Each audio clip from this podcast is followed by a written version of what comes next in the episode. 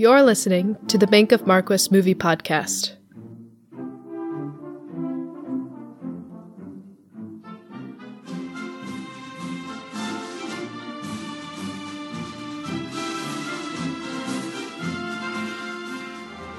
Almighty Zeus, please, hear me and, and answer my prayer. Hercules, How do you become a true hero? look inside your heart. Walt Disney Pictures presents Who was the gladi- gladiator? Stronger Than 10 Men. And having a devil of a time Name is Hades, Lord of the Dead. Hi, how you doing? trying to prove himself. Get ready to rumble! My favorite part of the game sudden death. This summer, come on! Take off on an epic new adventure I'm right behind you, kid! I'm way behind you, kid. featuring a monster cast, Uh, Guys, Olympus would be that way. a hotshot villain, I've got 24 hours to get rid of this bozo, and you are wearing his merchandise! and one true hero. Zero to hero, major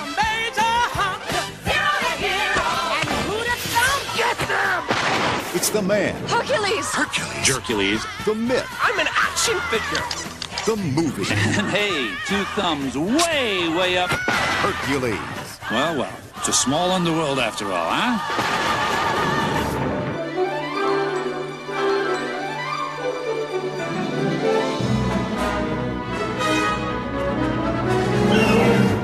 And that was the trailer for the 1993 Walt Disney animated feature film Hercules, starring the voices of Tate Donovan, Susan Egan, James Woods, and Danny DeVito. Hi, I'm Andy, and I like movies. All kinds of movies. Movies from old Hollywood, those are the movies before 1968. Movies from New Hollywood, those are the movies from 1968 until 2000. And Modern Hollywood, those are the films after the year 2000. And today we will do a new Hollywood film, part of the Disney animation renaissance, Hercules. In 1993, directors John Musker and Ron Clements, fresh off their successes with The Little Mermaid and Aladdin, were asked to select their next project for Disney animation. After looking at over 30 ideas in various stages of development, they selected Treasure Planet, a sci fi take on Treasure Island. The studio shut them down for various reasons. They would pick it back up and it would be the film that they make after Hercules. But the boys had to find a different project, so they selected Hercules. They were attracted to the mythological aspects of the story and felt that not only hadn't it been done before at Disney, except briefly in the pastoral segment of Fantasia in 1940, but it would be great for animation because of its fantasy elements, larger than life characters, and strong potential for anachronisms and satirical humor. Most importantly, they saw Hercules as a common man's hero, with exciting possibilities because of his demigod, half man, half god status. Musker and Clements drew inspiration from classic screwball comedy films directed by Preston Sturges and Frank Capra, with Hercules as the young Jimmy Stewart, and Meg is modeled on Barbara Stanwyck, especially the character she played in The Lady Eve and Meet John Doe. They decided from the inception not to use the obvious choice of traditional Greek instrumentation or musical themes, but rather to incorporate pop and gospel influence into the songs.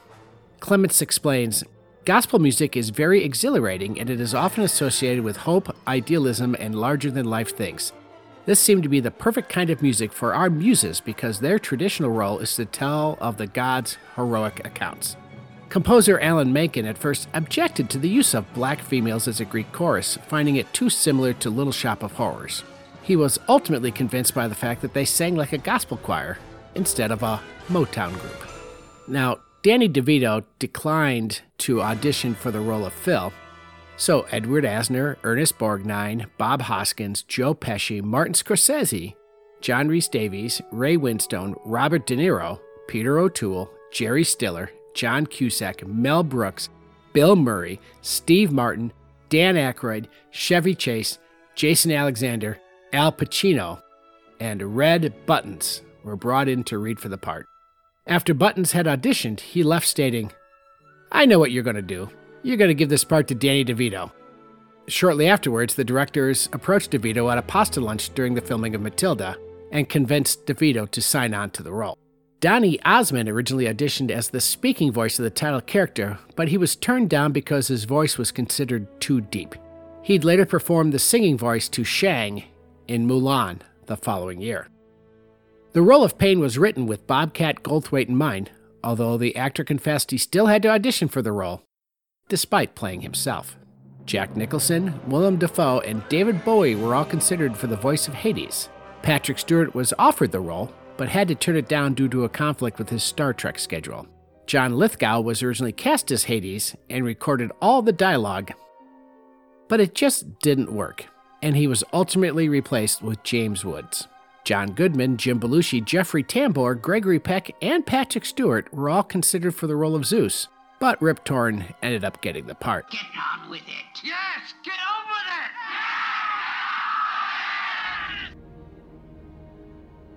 it! Long ago, in the faraway land of ancient Greece, there was a golden age of powerful gods and extraordinary heroes. We start with a low, serious narration by none other than the legendary Charlton Heston. But what is the measure of a true hero? But this being a modern Disney film, we pivot. Story is You a listen to him? He's making this story sound like some Greek tragedy. Lighten up, dude. We'll take it from here, darling. you go, girl.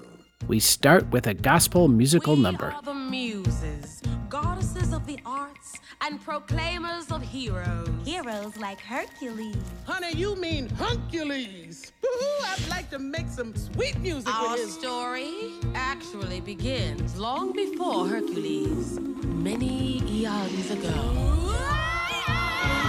Back when the world was new. which sets the stage for the story we are about to see.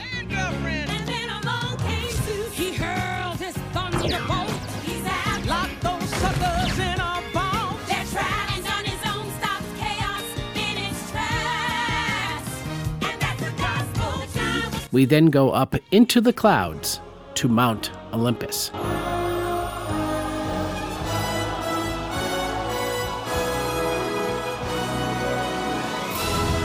Hercules' parents, Hera and Zeus, are voiced by veteran film performers Samantha Eggar, the female lead in the Rex Harrison Dr. Dolittle musical, and Rip Torn, the boss in the Men in Black films.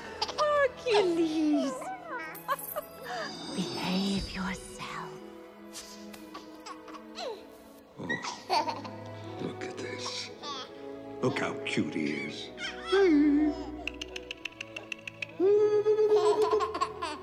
Oh, he's strong.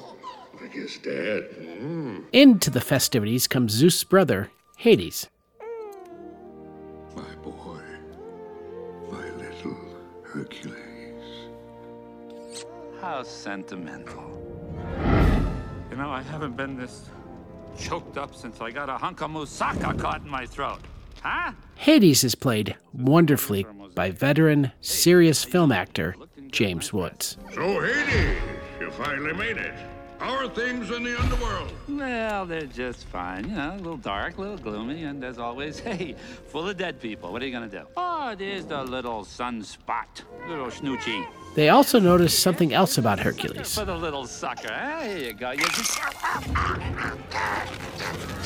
Yeesh.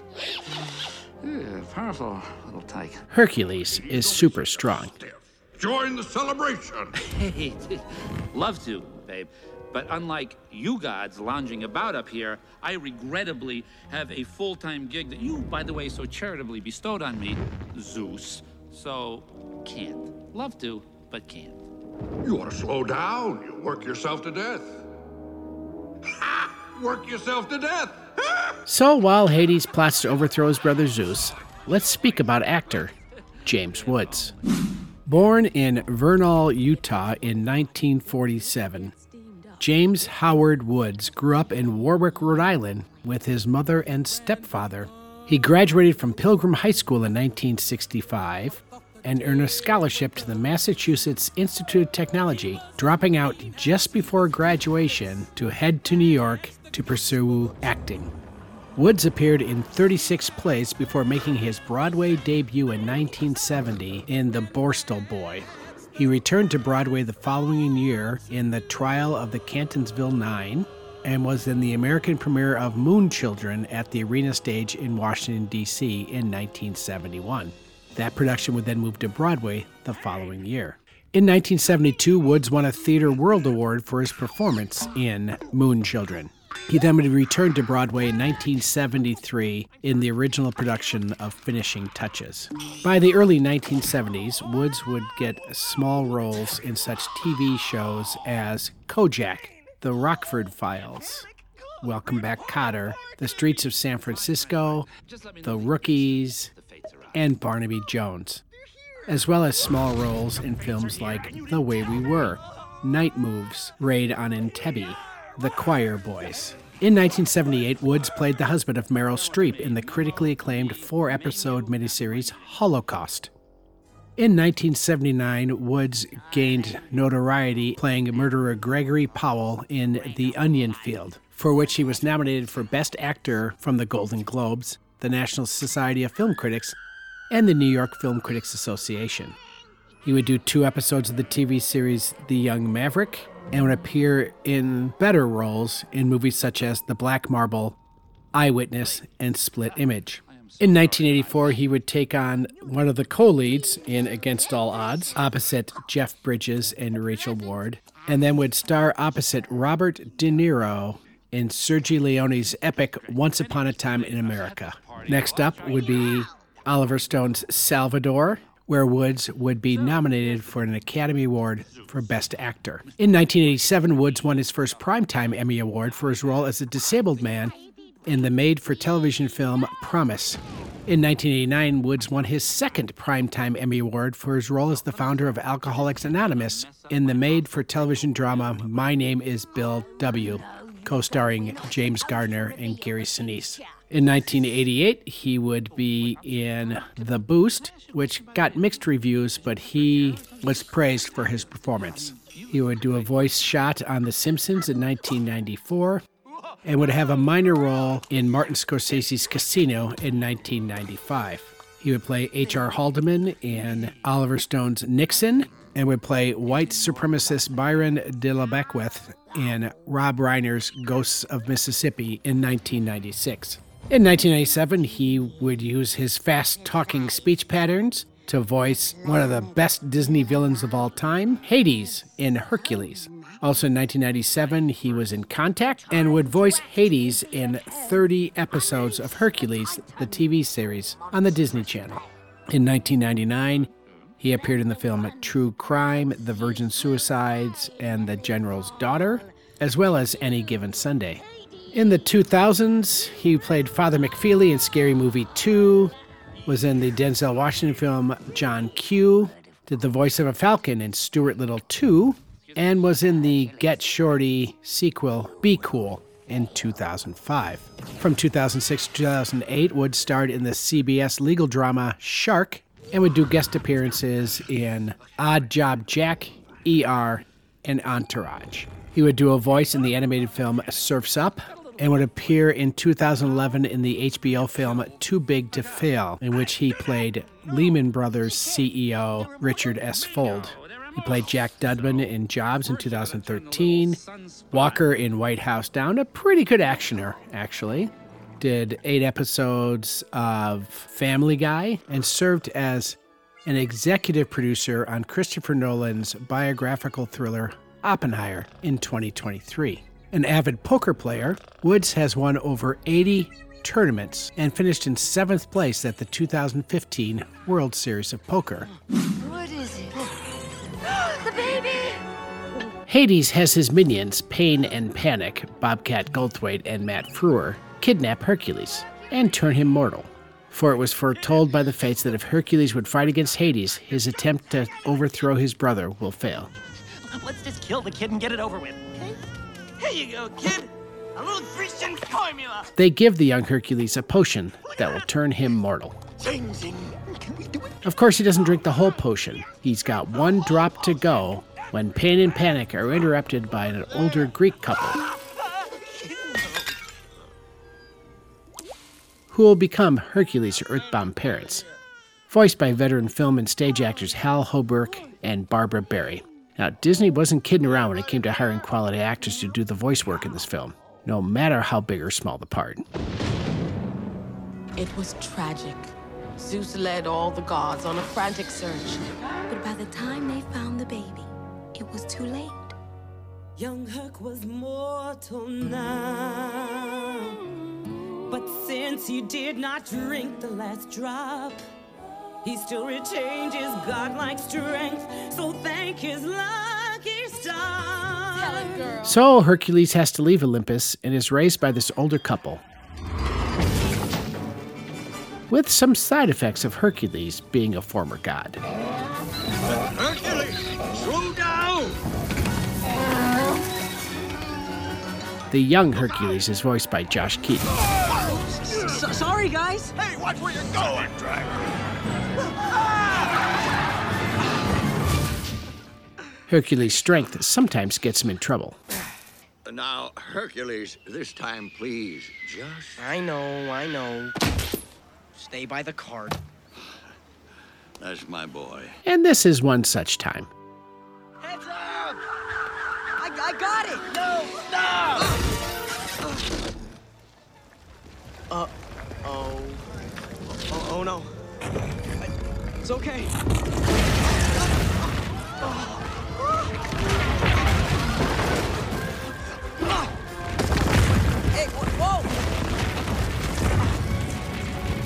He is ostracized by his own people.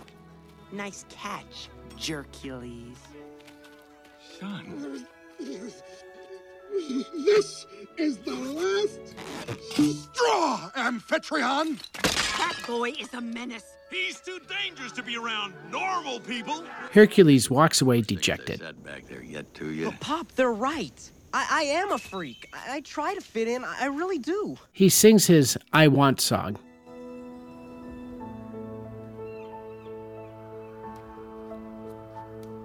I have often dreamed of a far off place where a great warm welcome will be waiting for me.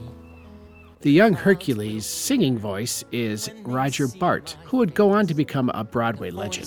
Saying, This is where I'm meant to be. I will find my way. I can go the distance. I'll be there someday. If I can be strong. Now, this song is composed by the legendary Alan Menken, who has penned many a Broadway and Disney tune. So let's speak about Alan Menken. Winner of eight Oscars, Alan Irwin Menken was born on July 22, 1949, in Manhattan, in New York City. His father was a boogie woogie piano playing dentist, and his mother was an actress, dancer, and playwright. Menken developed an interest in music at an early age, taking piano and violin lessons. He also began to compose at an early age. At the age of nine, at the New York Federation of Music Club's Junior Composers Contest, his original composition, Bourrée, was rated superior and excellent by the judges. Menken attended New Rochelle High School and had dreams of being the next Bob Dylan. He would enroll in New York University and would graduate with a degree in music after first being pre med, thinking that perhaps he would be a dentist like his father. So after graduation, Menken's plan was to become either a rock star or a recording artist. He joined the Broadcast Music Theater Workshop and showcased various BMI workshop works such as Midnight, Apartment House, Conversations with Pierre, Harry the Rat, and Messiah on Mott Street. During that time, Menken said that he worked as a ballet and modern dance accompanist, a musical director for club acts, a jingle writer, a arranger, a songwriter for Sesame Street, and a vocal coach. Menken would soon be contributing materials to reviews like New York's Back in Town, Big Apple Country, The Present Tense, Real Life Funnies, Diamonds, and Personal. His review Patch Patch Patch ran at the West Bank Cafe in New York City. He wrote several musicals that were never produced, including The Dream in Royal Street, which was a musical adaptation of A Midsummer Night's Dream. Menken finally achieved success as a composer when playwright Howard Ashman chose him to write the music for his musical adaptation of Kurt Vonnegut's novel God Bless You, Mr. Rosewater. The musical opened in 1975 to excellent reviews. In 1982, Menken and Ashman wrote Little Shop of Horrors, which is based on the 1960 Roger Corman black comedy of the same name. It opened to warm reviews and moved to off Broadway's Orpheum Theater in the East Village, where it ran for five years. And I saw that original production. The musical set the box office record for the highest grossing off Broadway show of all time. It toured around the world, won theater awards, and was adapted as a 1986 musical starring Rick Moranis that earned Menken and Ashman their first Oscar nomination for the song Mean Green Mother from Outer Space. Menken's musical, based on Charles Dickens' A Christmas Carol, opened at Madison Square Garden's Paramount Theater in 1994. The show proved successful and was an annual New York holiday event. On the strength of Little Shop of Horrors, Menken and Ashman were hired by Walt Disney Studios to write the music for The Little Mermaid. This film gave Ashman and Menken their first Oscar for Best Song for Under the Sea. Menken also won the 1989 Oscar for Best Score. In 1991, Menken Ashman wrote the music for Disney's animated Beauty and the Beast, which garnered them three Oscar nominations, winning for the title song. Menken also won for Best Score. The two were working on Aladdin at the time of Ashman's death in 1991. Menken would finish Aladdin with Tim Rice, who was then working on The Lion King. Aladdin won an Oscar in 1992 for Best Song for A Whole New World. Menken also won the Oscar for Best Score. In 1992, Menken's live action musical film Newsies was released. By this point, Disney was using Menken as much as possible, and he cranked out musical films such as Pocahontas, The Hunchback of Notre Dame, and Hercules. Menken also wrote the music for the Michael J. Fox movie Life with Mikey, the holiday film Noel, and Mirror Mirror. His other film scores for Disney have included Home on the Range, the Tim Allen remake of The Shaggy Dog, Enchanted, and Tangled. A winner of eight Academy Awards, only composer Alfred Newman with nine, art director Cedric Gibbons with 11, and Walt Disney himself with 22, have received more Oscars than Menken. He's currently tied for fourth place with late costume designer Edith Head. Menken debuted on Broadway with a musical theater adaptation of Beauty and the Beast in 1994, which ran for 13 years.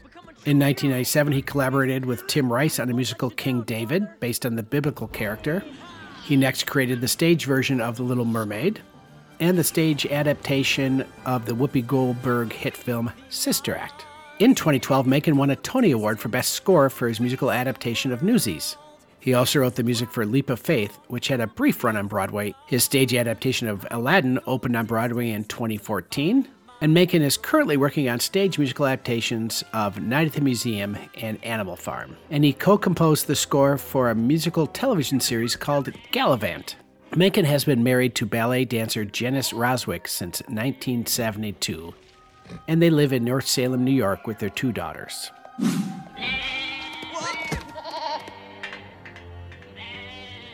sure this is the right place? Mm-hmm. Hercules discovers that he is the son of Zeus, who reunites him with his flying horse Pegasus, and must prove himself a hero in order to be allowed back into Olympus. What's the matter, little guy? You stuck? Whoa! Hey, butt out, buddy! He is instructed to find Philoctetes, who can help him train to be a hero. What's the matter? You never seen a satyr before? Uh, no. Phil is voiced by Danny DeVito. Animals. Disgusting. I, I need your help. I want to become a hero, a true hero. Sorry, kid. Can't help you. Wait! But Hercules persists. But I'm different than those other guys, Phil. I can go the distance. Come on, I'll show you. Jeez, you don't give up, do you? Watch this.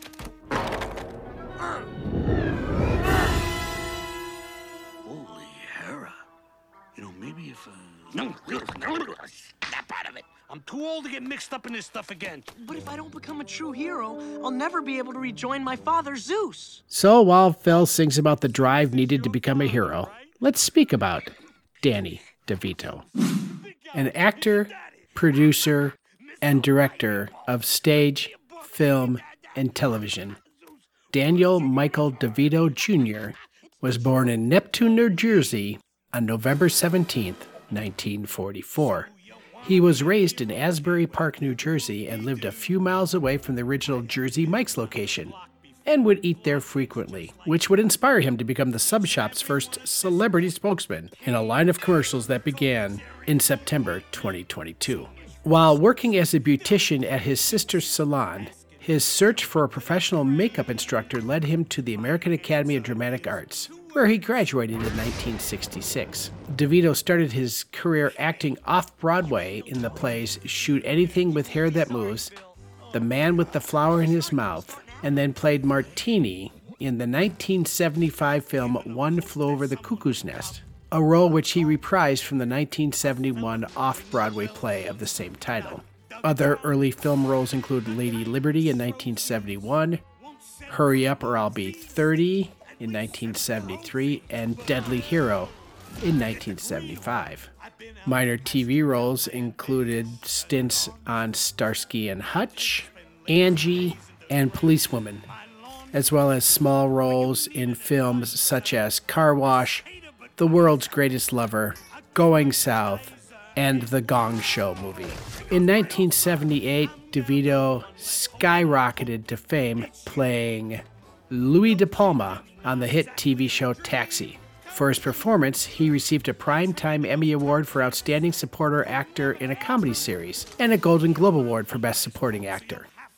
After his time on Taxi, DeVito devoted most of his effort on growing a successful film career. He made his directorial debut in 1984 with The Rating Game. In 1986, he directed and starred in the black comedy The Wedding Ring, a season 2 episode of Steven Spielberg's anthology series Amazing Stories. That same year, DeVito also voiced the Grundle King in My Little Pony, the movie. He took a supporting role in the James L. Brooks comedy drama Terms of Endearment, a film that won the Academy Award for Best Picture.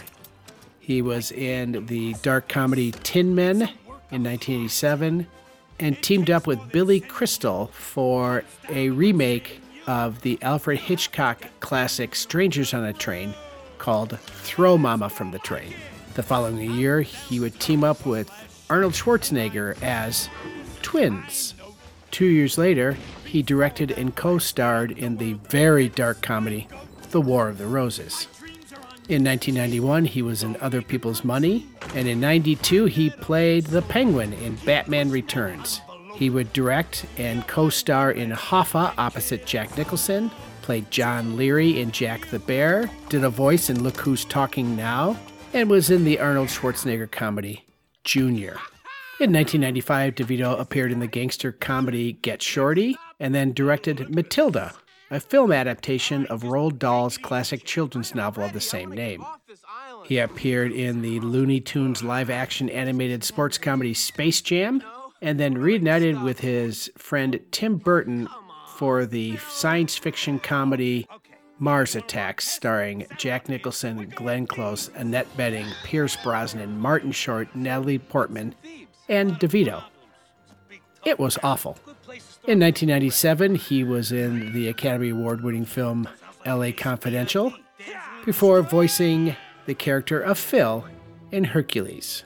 In 1997, he was in an adaptation of the John Grisham novel The Rainmaker, and then was in Living Out Loud, The Virgin Suicide, The Big Kahuna, and produced and co starred in the biographical drama film Man on the Moon, a film about the unusual life of his former taxi co star, Andy Kaufman, portrayed by Jim Carrey.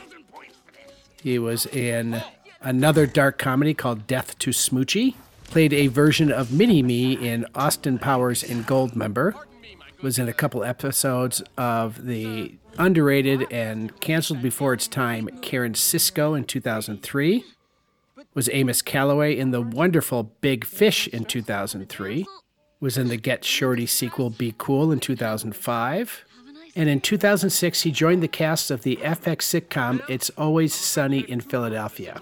His character was introduced at the beginning of season 2 and has been on that show off and on to this day, thus far appearing in 161 episodes. Wow. He starred opposite Matthew Broderick in the comedy Deck the Halls, was in Solitary Man, was the voice of the Lorax in The Lorax in 2012, played Homer Simpson's long lost brother Herb Powell in three episodes of The Simpsons, was in Wiener Dog, Curmudgeons, Animal Crackers, two episodes of the TV series The Kominsky Method, the very bad Tim Burton remake of Dumbo, Jumanji, The Next Level in 2019, opposite The Rock, History of the World Part 2 in 2023, Disney's Haunted Mansion movie later on in 2023, and is the voice of Uncle Dan in the animated film Migration. And currently, he has two more episodes of It's Always Sunny in Philadelphia, and is in production with the film Sniff. And by the way, sweet cheeks, I'm real too. During the training montage, Hercules grows up and is now voiced by Tate Donovan. How was that, Phil? Rein it in, rookie. You can get away with mistakes like those in the minor decathlons, but this is the big league. Phil and Hercules head to a damsel in distress who didn't really need his help. Are you uh, all right, miss? Uh, Megara. My friends call me Meg. At least they would if I had any friends. This is Megara, voiced perfectly by Susan Egan. So, did they give you a name along with all those rippling pectorals? uh, uh, I, I'm, um, uh, I, I, Are you always this articulate? Hercules. My, my name is Hercules. Hercules. I think I prefer Wonder Boy. So, Meg leaves. Well, you know how men are. They think no means yes, and get lost means take me, I'm yours. Don't worry, Shorty here can explain it to you later. Well, thanks for everything, Herc. It's been a real slice. Meg has a secret. Aw, how cute. A couple of rodents looking for a theme park. She is indebted to Hades. Meg. Speak of the devil. Meg, my little flower, my little bird, my little nut, Meg.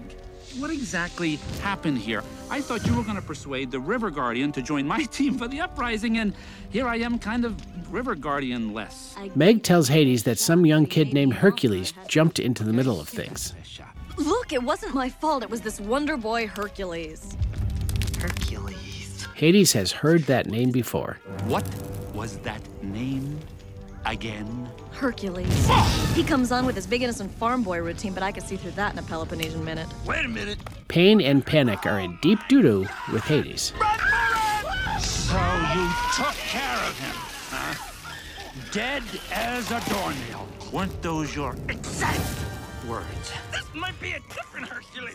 Yeah, I mean, Hercules is a very popular name nowadays. Remember, like a few years ago, every other boy was named Jason, and the girls were all named Brittany. I'm about to rearrange the cosmos.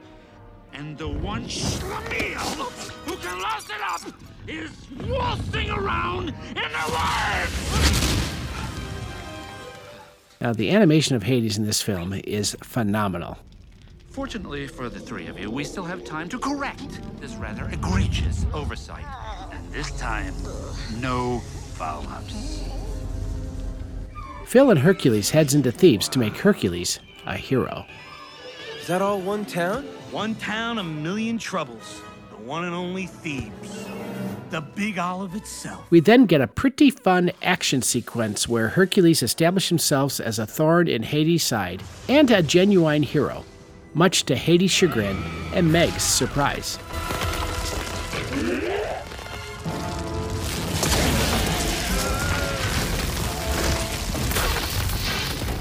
So while this is going on, let's take us an intermission. Let's all go to the lobby. Let's all go to the lobby.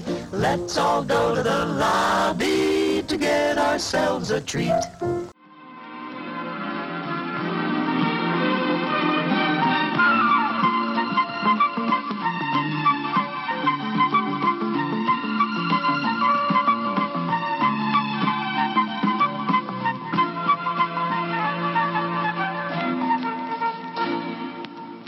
Settle back now, content, comfortable, well-fed, and ready for some fine entertainment.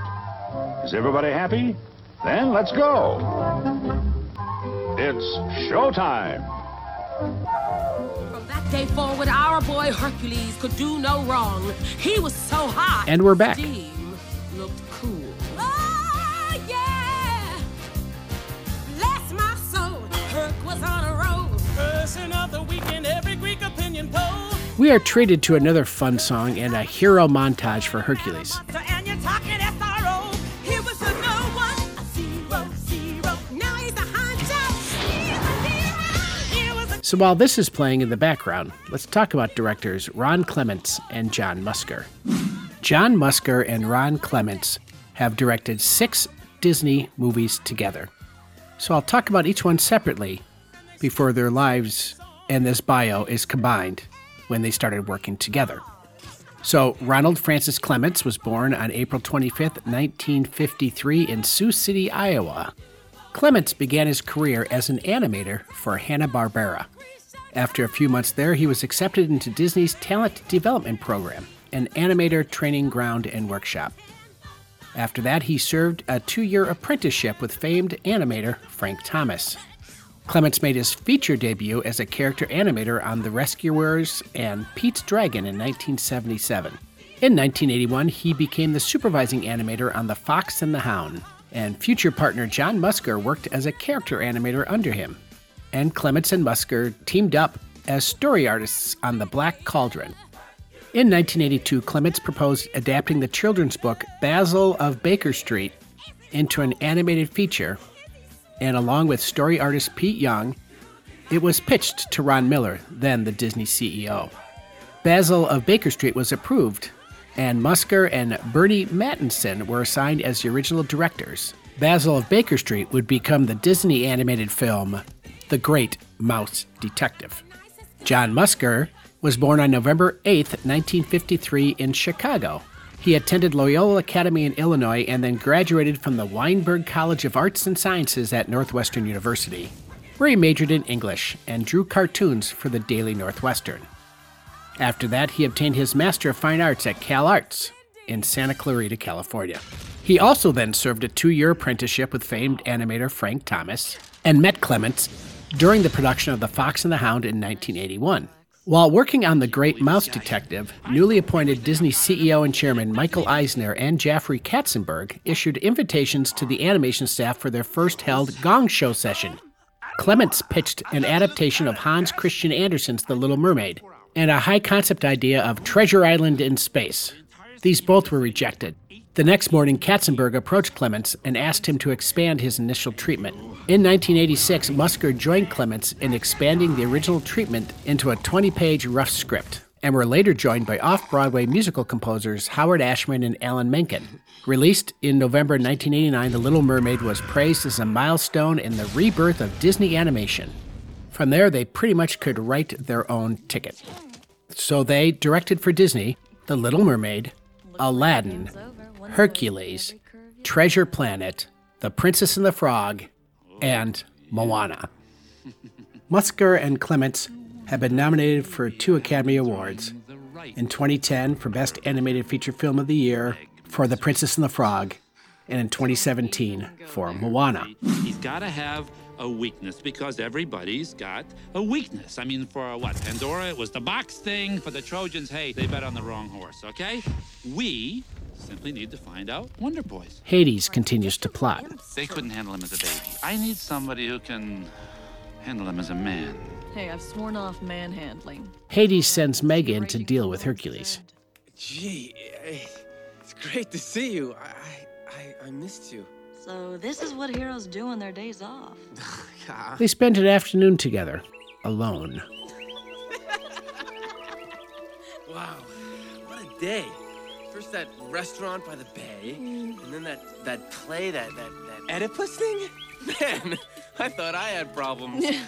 Uh, I didn't know that playing hooky could be so much fun. yeah, neither did I. Thanks, Meg. Oh, don't thank me just yet.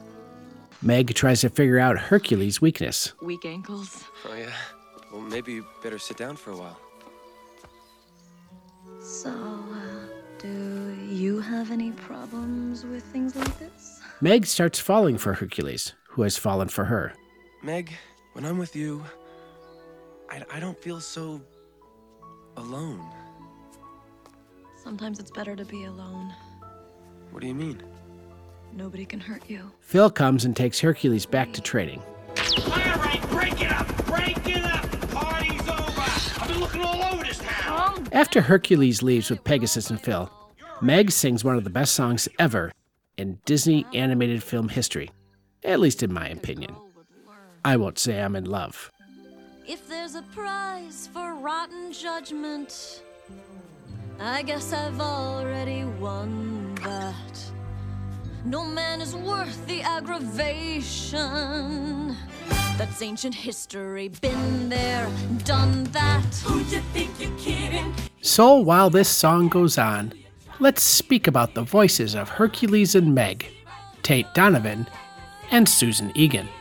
Tall and handsome, Tate Buckley Donovan is one of those that guy actors that you keep looking at and going, why isn't this guy more well known? But he's pretty well known. He was born on September 25th, 1963, in Tenafly, New Jersey, and appeared in the film Space Camp in 1986.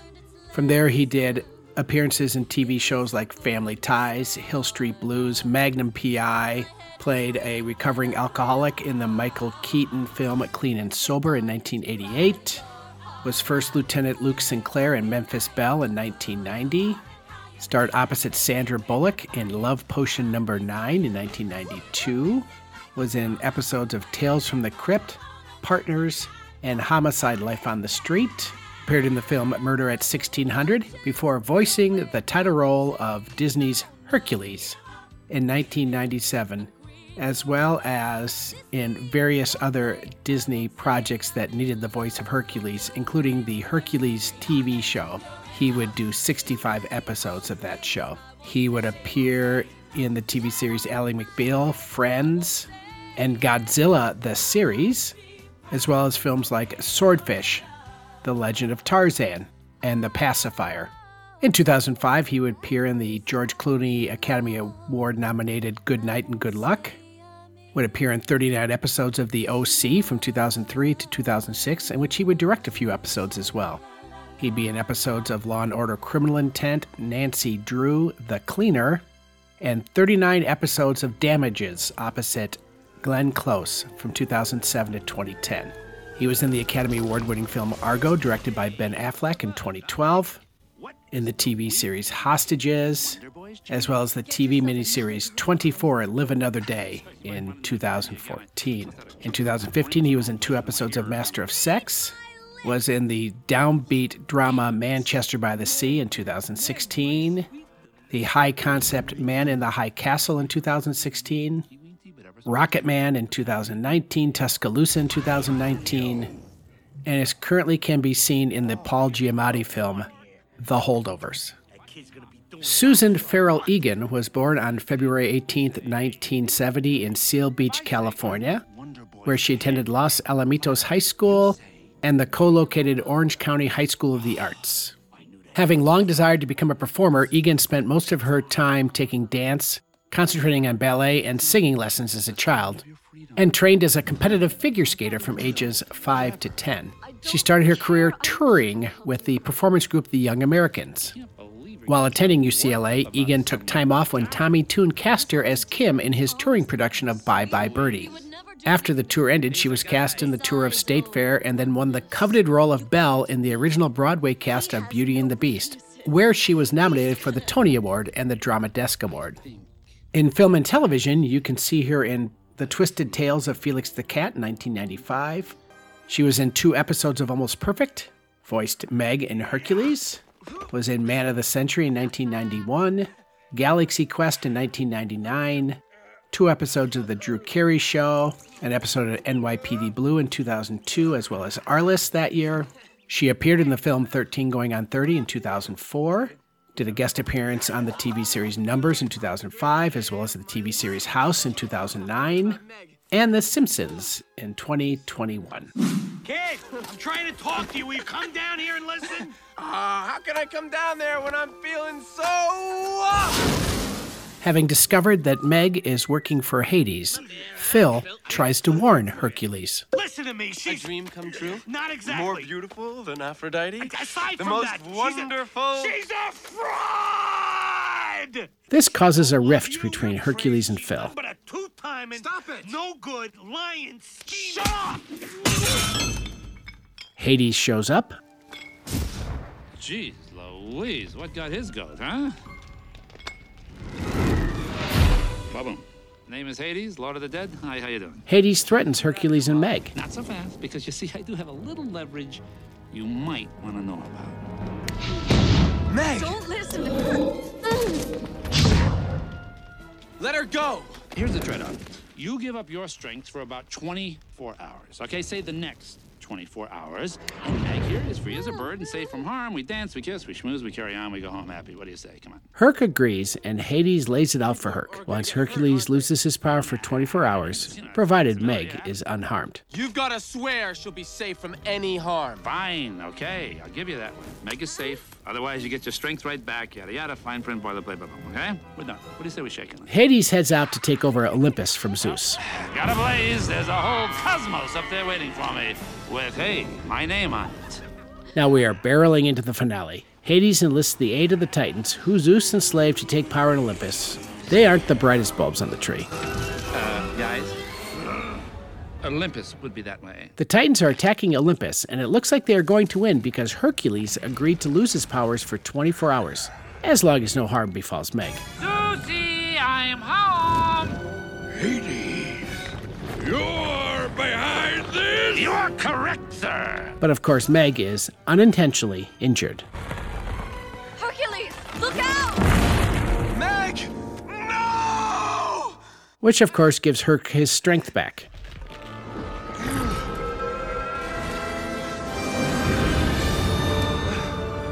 What's happening?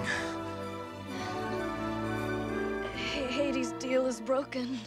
Hercules and Pegasus attack. I swear to Hades, when I get out of I'm the one giving orders now, Bolt Boy. And I think I'm gonna like it here. Don't get too comfortable, Hades! Hercules! This ought to even the odds! Hades and the Titans are defeated, but Hades goes after Meg. Thanks a ton, Wonder Boy. But at least I've got one swell consolation prize.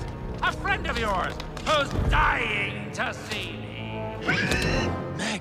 Meg! Meg's lifeline is cut by the fates, and she is sent to the underworld. Meg! Meg! No! But Hercules agrees to trade his life for hers. You like making deals. Take me in Meg's place. Hmm, hmm. The son of my hated rival trapped forever in a river of death. Going once. Hmm, is there a downside to this? Going twice. Okay, okay, okay, okay, okay, okay. You get her out. She goes. You stay. Hercules saves Meg, What's the matter with these scissors? The thread won't cut. because in sacrificing himself, he showed the one thing that would turn him back into a god.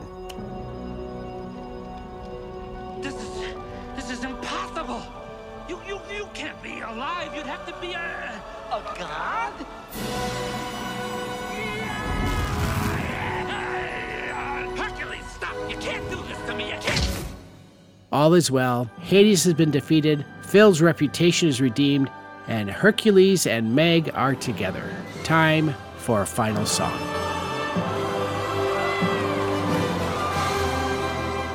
Get it, ladies. Gonna shout it from the mountain tops. A star is born. It's a time for pulling out the stops. A star is born. Honey, hit it with a highlight.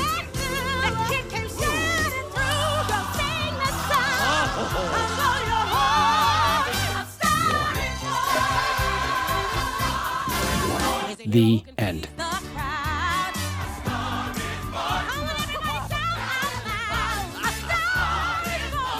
Postscript Walt Disney Pictures debuted Hercules in a two week exclusive run for the grand reopening of the New Amsterdam Theater on 42nd Street in New York City, preceding it with a stage revue.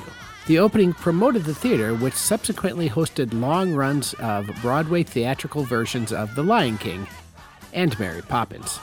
The film was deemed a success as it was expected to gross somewhere around uh, $150 million, but ended up grossing $250 million. it would garner one Academy Award nomination for Best Song for Go the Distance, but would not win. The Spice Girls were originally approached to portray the Muses following an invitation to sing one of the songs, but declined the offer due to scheduling conflicts. According to Josh Keaton, who voiced young Hercules, he was also originally supposed to provide young Hercules' singing voice on Go the Distance, and he had finished recording it with the full orchestra. However, upon listening to Keaton's take on the song, the filmmakers decided that his singing voice was too pop and lacked the musical theatery sound of Disney songs at the time. Thus, Keaton's recording of the song was discarded, and Roger Bart was drafted to do the singing instead. The role of Hades is one of James Woods' all time favorite characters, so much so that anytime Disney needs him to reprise the character for any cartoon show and video game, he has agreed to do so. When this film was about to go over budget, he offered to refund his salary and finish the film for free. Disney declined his offer.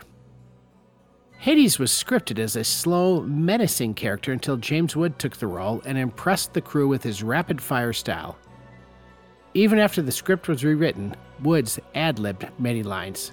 Hades says the line, Relax, it's only halftime, at the exact middle of the movie. At one point, Phil cleans himself using a lion's skin. If you look closely, the skin is Scar from The Lion King. At one point during I Won't Say I'm in Love, the muses sing while appearing as marble busts, and they are in the same arrangement as the singing bus in the Haunted Mansion ride at Disneyland and Disney World. During production, Meg was originally given a ballad titled I Can't Believe My Heart, but Ken Duncan, the supervising animator of Meg, pointed out the song was out of character for her. So Alan Menken and David Zippel would later compose I Won't Say I'm in Love.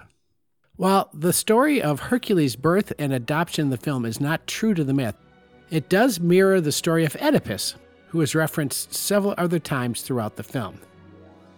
Oedipus was abandoned on a mountainside, much like how Hercules was in this film. And baby Oedipus is found by a local farmer and raised by him and his wife. In the Disneyverse, Meg was implied to have become immortal through her marriage to Hercules, due to the fact there were originally a planned sequel where Hebe, the goddess of youth, was their daughter.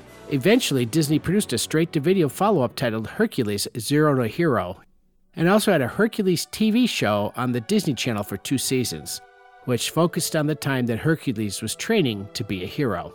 Tate Donovan, James Wood, Matt Frewer, Bobcat Goldthwait, and Samantha Eggar would all reprise their roles from the film for the TV series. Susan Egan would show up for two episodes out of the 65 to play Meg. The Hydra is rendered in CGI, unlike the rest of the movie, which is in hand drawn animation. This was done as it would have been incredibly difficult to draw each head individually. Next time, it's our 50th podcast celebration featuring 20th Century Fox and George Lucas bring you an adventure unlike anything on your planet.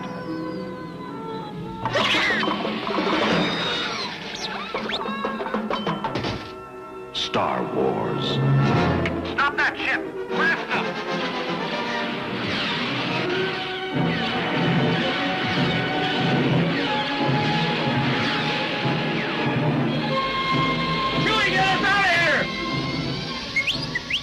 Here! Oh my, I'd forgotten how much I hate space travel. Here they come.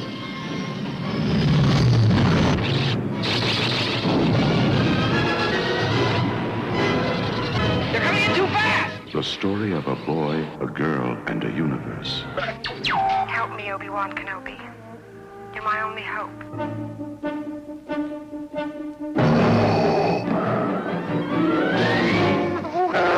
It's a big, sprawling space saga of rebellion and romance. This station is now the ultimate power in the universe. come with you to Alderaan. There's nothing for me here now. I want to learn the ways of the Force and become a Jedi like my father. It's a spectacle, light years ahead of its time.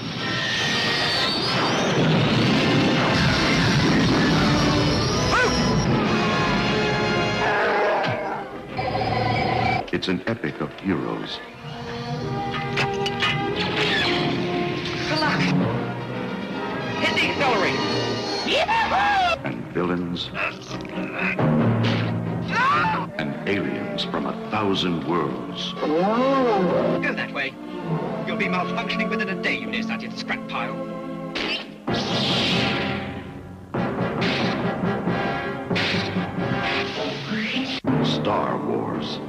Billion years in the making. The Force will be with you. Always. And that's what's coming up next on the Bank of Marquis Movie Podcast. If you'd like to reach out to us, email us at bankofmarquis at gmail.com. That's B A N K O F M A R Q U I S at gmail.com.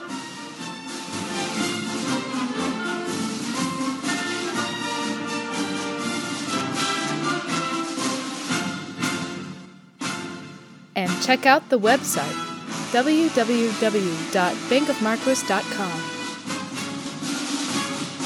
And until next time, I'm watching you, Wazowski. Always watching.